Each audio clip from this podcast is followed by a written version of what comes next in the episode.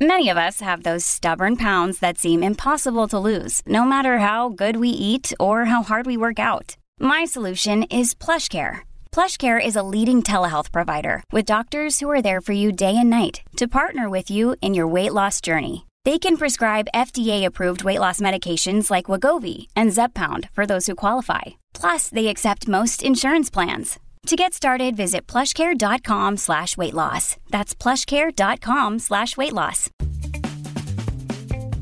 I'm Cecilia Lei, and this is Fifth and Mission. Omicron has been making our lives pretty awful lately, and it's expected to keep doing that for the next few weeks.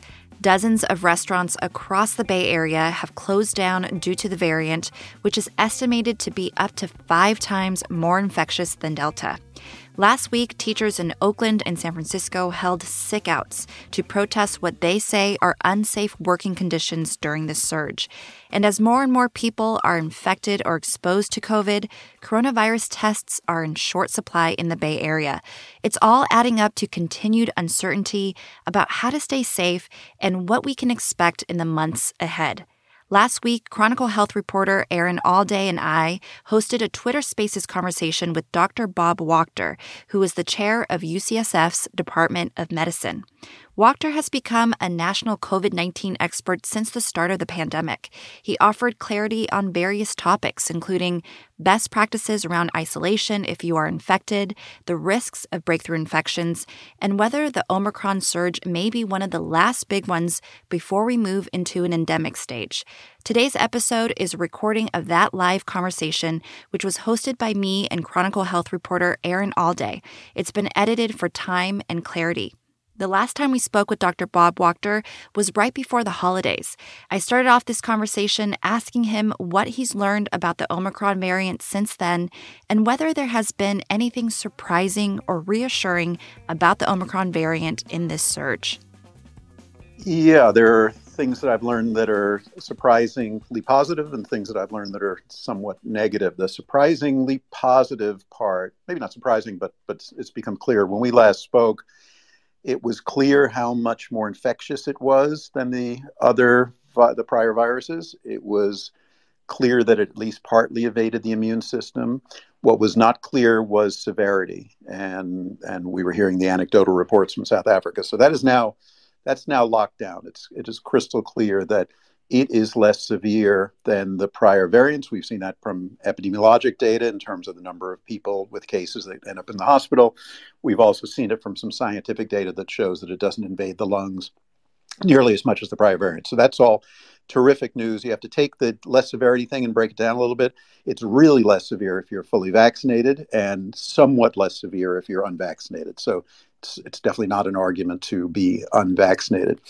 Other things we've learned: uh, the South Africa curve is now very clear. It got it. It was a massive uptick in the course of two or three weeks, and then it plateaued, and then it came down almost as quickly. So, we're putting a lot of our eggs in that basket. That that will that will mirror that in the United States, which is not not a done deal, but makes us somewhat hopeful. Um, we now, in terms of infectivity, we knew it was much more infectious. I have to say that I, I I think the the extent of that is jaw dropping.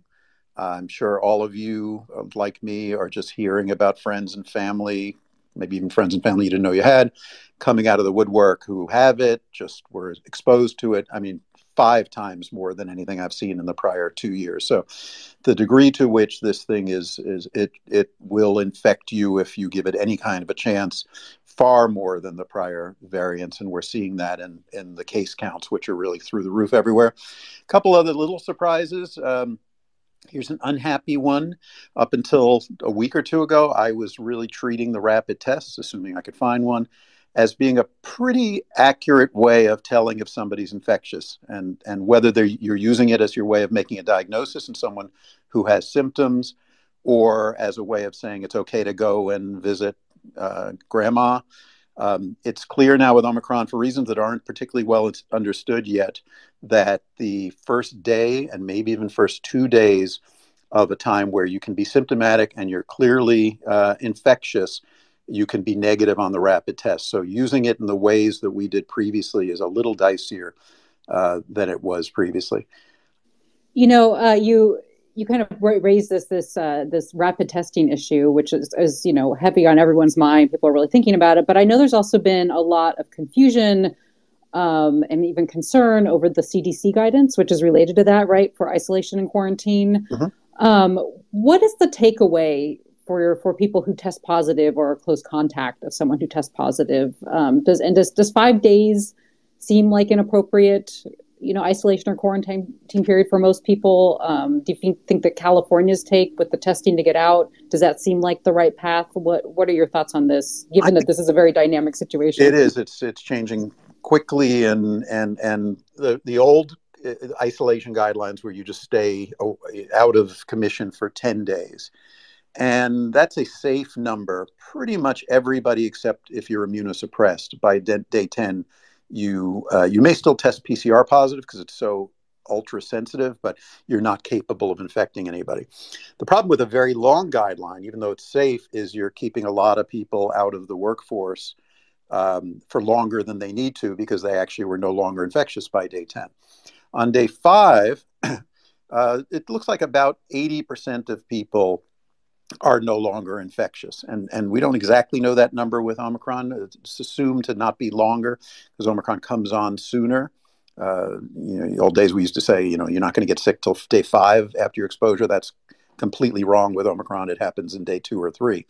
So, so the assumption is that if you have a mild case, you become asymptomatic fairly quickly. That five days after uh, your initial symptoms, you the vast majority of people will no longer be infectious, but not 100% by any means. Now, it probably would be reasonably safe if uh, if those people after five days with no testing, everybody wore an N95 for the next five days, and didn't go and didn't come in contact with anyone who was super vulnerable, little kid with no vaccination, uh, elderly person, particularly an immunosuppressed person but that's not the real world. And so, in the real world, you would want to let the people who truly are not infectious go out and do their thing. Uh, but the people who are still infectious, you'd want them to stay in isolation until they're not infectious. So that's the idea of going ahead and using the test, a rapid test on day five or day four and five or day five and six to determine whether in fact they're they're they're not infectious. I, I think the test will still work well for that purpose. If the test says you're negative and you feel fine, you're safe to go. You should still wear a mask because it's still slightly possible you have a tiny bit of infection, but but but it's reasonable for you to go back to the workforce. If you test positive still on day five, if it were me, I don't want to sit next to you on the bus. I mean, I still am worried that you're infectious, and so it's reasonable to have that person stay at a commission for for a couple days. I think the California guidelines, which say five days asymptomatic and a negative test on day five, and then wearing a mask the next five days is the right call. And I, I guess I'd add one add one more thing, which is from our data at UCSF, you know, it's a reasonable guess that one out of 15 ish people wandering around the streets of San Francisco today uh, who feel fine have COVID and that's a scary thought. So if you walk into the Starbucks or or into the Safeway and you see you know 20 or 30 people around you, there's a pretty good chance somebody has COVID. They don't know it. You don't know it. You're being exposed to them. That's why I always wear an N95. I'm I'm going to do that. Um, you could argue that that's the greater risk.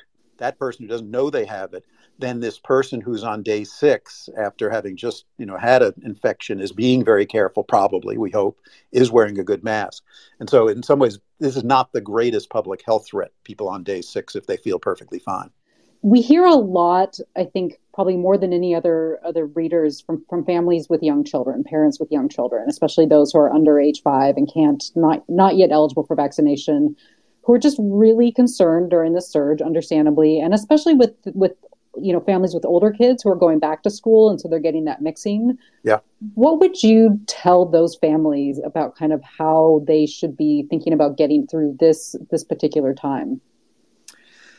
Yeah first of all i have a lot of sympathy. I mean it's it's just a almost impossible position you know it's a parents instinct is to protect their kids and they want to do that and yet life has to go on and I would say that the best you can do for your kids is surround them with people whose probability of infection is as low as possible.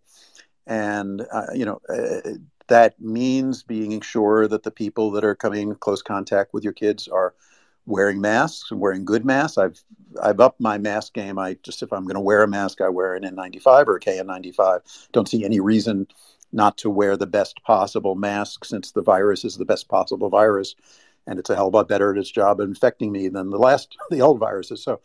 Um, the, you know, you surround the kids with people to the extent that you can you can modify their environment. I think at that age you still can. I, I recall when I became teenagers that became impossible. But if you can if you can influence this, if the people around them are all vaccinated and boosted, if anybody has even as much as a sniffle, they fess up and they don't come close to the kids, and everybody else is wearing good masks around them.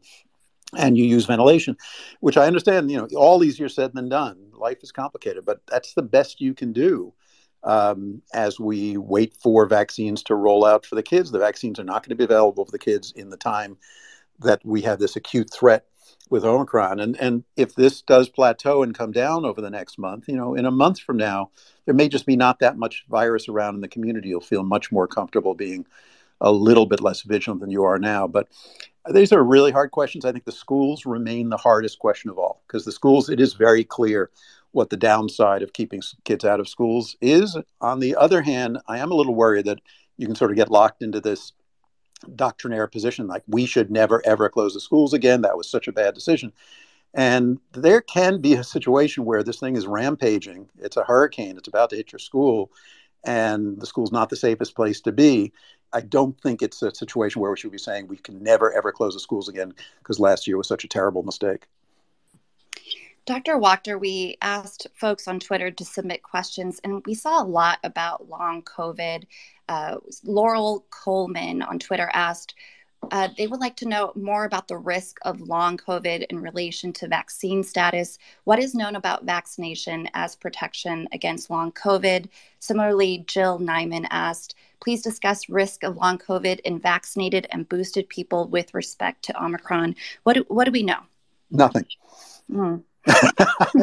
I mean, really nothing. I, I, it, with respect to Omicron, nothing, because long COVID is you've had symptoms for more than, you know, more than a month or two, and nobody's ever had Omicron for more than a month or two. So the true answer is we know nothing. We know don't know as much about long COVID as we should, given uh, how prevalent it is and how important an issue it is. It is in the entire world. You know, you can find studies that say that vaccination is somewhat protective and lowers the rate. I think if I've looked at the average of studies, uh, lowers it by about half, but doesn't bring it to zero.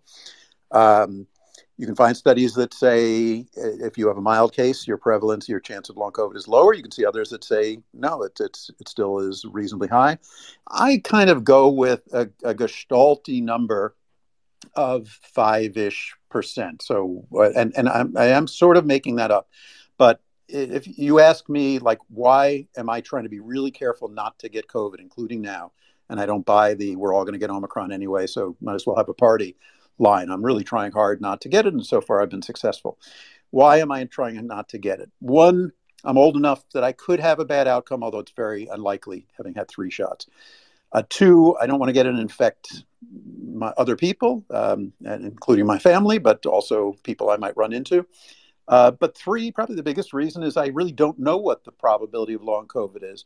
And if you tell me I whether it's a one in 10 chance or one in 20 chance, doesn't matter that much. That's a high enough chance of feeling crummy two months from now or maybe six months from now that if I, you know, if what I can do to prevent that is wear a slightly uncomfortable mask uh, when I'm going to indoor space, it just doesn't seem like a very, very high price to pay.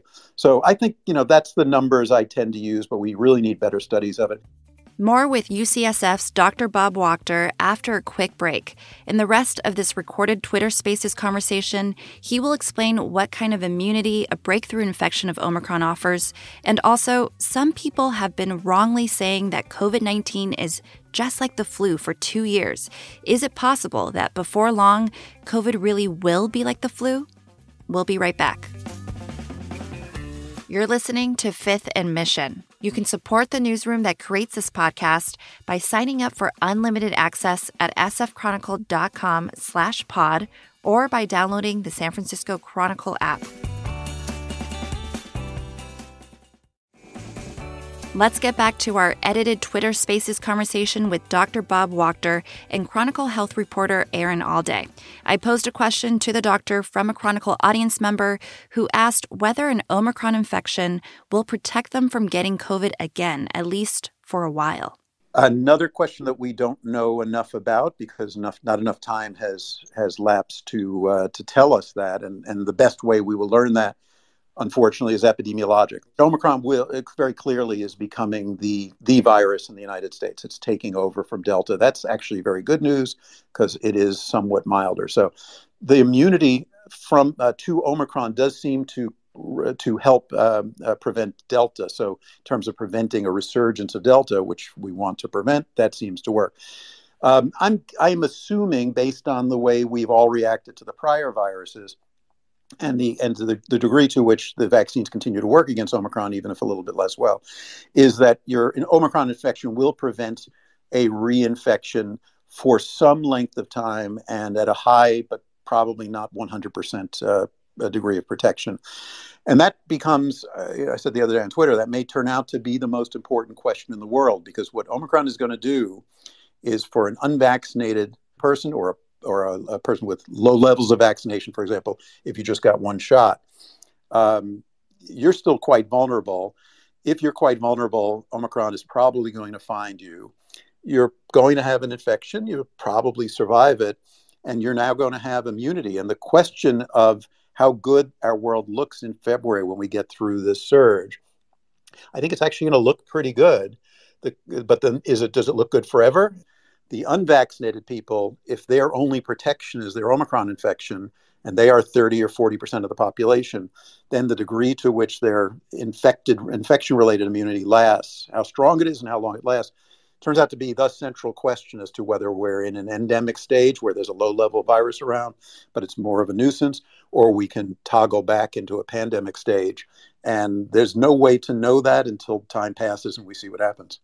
Yeah, I wanted kind of along those lines, or very much along those lines. I wanted to go back to you. You wrote written something on Twitter recently um, about how we could be looking at something more like a flu um, at the at the end on the other side of the surge.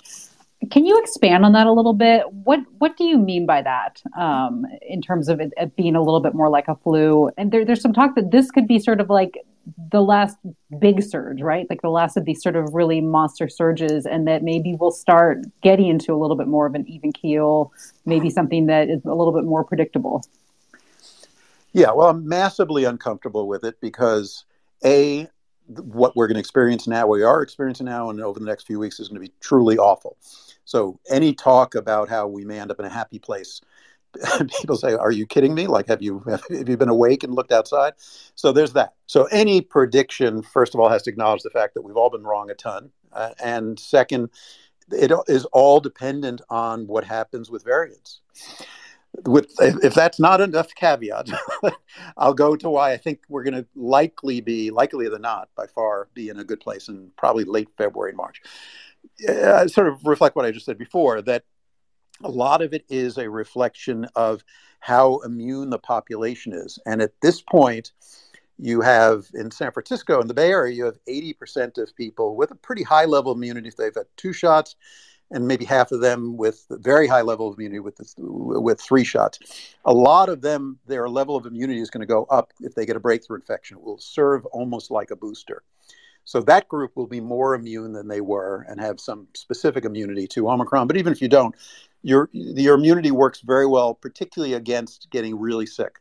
You know, when this this this this sort of mantra pandemic of the un, of the unvaccinated, sort of right. I mean, basically says you have thirty or forty percent of the U.S., much less in the Bay Area, who is entirely vulnerable to uh, to getting COVID, and many of them have no immunity, or many of them think they have immunity because they had COVID in summer 2021, but that immunity has is very is almost trivial by this stage uh, sadly but true, they are all going to get uh, Omicron, or vast majority of them will get Omicron. They will get immunity the hard way. They would have been better off getting it through a vaccine, but they're going to get it this way. Some will get very sick, a few will die, but they will all be left, if they don't die, with a level of immunity much higher than they had.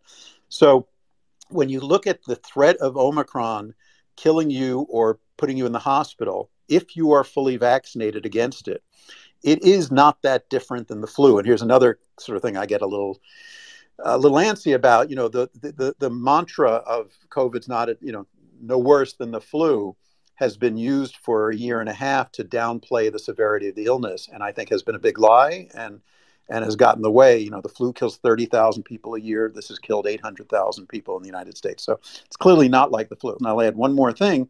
There are now medications around that, if you give them to a high risk person, lowers the probability they'll need to go to the hospital by 90%. That's the Pfizer uh, oral uh, medication. Unfortunately, it's in terribly short supply, but that supply will begin to get better over the course of the next few months.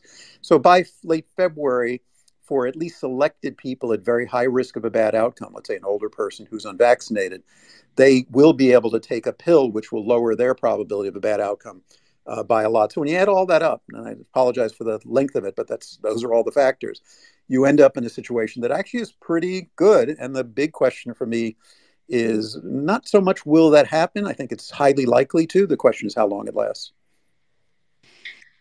I want to spotlight uh, another vulnerable uh, population, and I'm glad we got this audience question personally because I have an, my own grandmother is in a care facility. You know, right now, elderly in facilities are being quarantined in their rooms again without socialization or exercise. What does the world data tell us about vulnerability of Omicron to vaccinated elderly? And that question comes from at SF Mora. Yeah, they are they are tremendously protected if they've gotten three shots, but they're not 100% protected. There will clearly during the you know the, this the surge is going to be so big. There's going to be so much infection around. There will there are already outbreaks in nursing homes. You will see lots and lots of cases, so that even if the chances of dying if you get an Omicron infection are 80% lower in a fully vaccinated older person that's a lot of deaths you've prevented, but you still have a fair number of deaths. So I do think the pills are a big deal. I don't know if they're, you know, game changer, maybe a little strong, but the pills work in a different way than your immune system. So if an elderly person who's at high risk of a bad outcome gets COVID and can get started within the first few days on the Pfizer pill, take take the pills twice a day for five days, and that lowers their odds of dying by another 90% then you have a much, much lower toll. And then we'll have tough questions if there's still virus around. Do people really need to be isolated that way, or is the cost of them being isolated greater than than the potential benefit? Those are going to be tricky calls. But uh, uh, for now, I think you have to be super careful because there's so much virus around. But I think in February, as the amount of virus goes down, I think this will become a little bit easier. Dr. Wachter, um, we're we're getting close to our time, but I wanted to ask you one more question. Um, this one about equity, which has just been an issue, obviously throughout this entire pandemic, um, and now you know it's a global issue in terms of of vaccine access, but more locally, you know, with this surge, we still have equity issues coming up, um, just in terms of like access to high quality masks, right? Like we keep hearing everybody needs to be wearing these N95s and KN95s, you know, if they're going out and about or double masking and a lot of people don't have access to that. And these masks aren't necessarily they're often disposable and and they're they're more expensive. And same with testing, right? Like access to testing is is sort of a little bit of a kind of privileged situation right now. Um, what I mean, do you see equity? What what kind of equity issues do you see coming up in this stage, and and what should we be doing about it locally, on the state level, on the federal level?